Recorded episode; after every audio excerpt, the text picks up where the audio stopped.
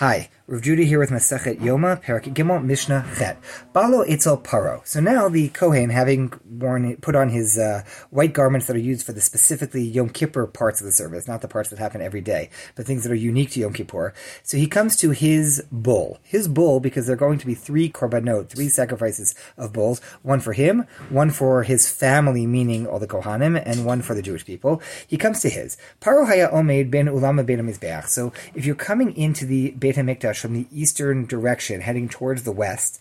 So first there is the what's called the Ezrat Nashim, literally the women's section. It's a different discussion for another time. It's a section, men and women are there. It's, it's called the women's section because one time a year of Simchat Beit Shoeva, that's the section where women are when they're dancing, etc. But bottom line is he enters into that section, goes through it up the steps, and he gets to the area where there are now the uh, the Mizbeach, the altar. After the altar, if you're moving from east to west, after the altar comes the Ulam, the main section of the Beit HaMikdash, and then at the back of there is the Holy of Holies. That's sort of the directionality. So the bull is standing between the altar and the ulam. Rosha Daroma Paro the Marav. So the cow is standing, the bull is standing on a, on a north-south axis. Um, its head is towards the south. Upan of the Mara, but they turn its head so that it's facing west. The same way, you know, a person could be facing south and, and then they turn their head to look west. So they turn the face of the animal, its head is now facing towards the center, the Beit HaMikdash area, right towards the Ulam. HaKohen Omed the Bimizrach, the Kohen is standing on the opposite side, on the eastern side of this cow. Upan of the Marav also facing west. So the bull is facing towards the Beit HaMikdash and the Kohen is standing on the other side of the bull, facing towards the Beit HaMikdash. Its head is turned, so the top of its head is kind of turned towards the Kohen's hands. He puts his two hands on the bowl and he confesses. And this may sound a little bit familiar from uh, Yom Kippur davening.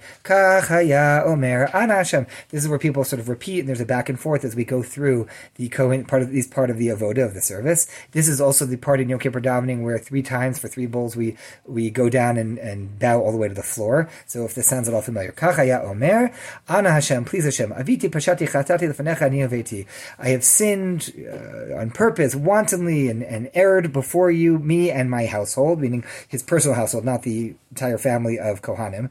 Ana Hashem, please Hashem. Please uh, cover over, forgive, uh, absolve us of the various kinds of mistakes.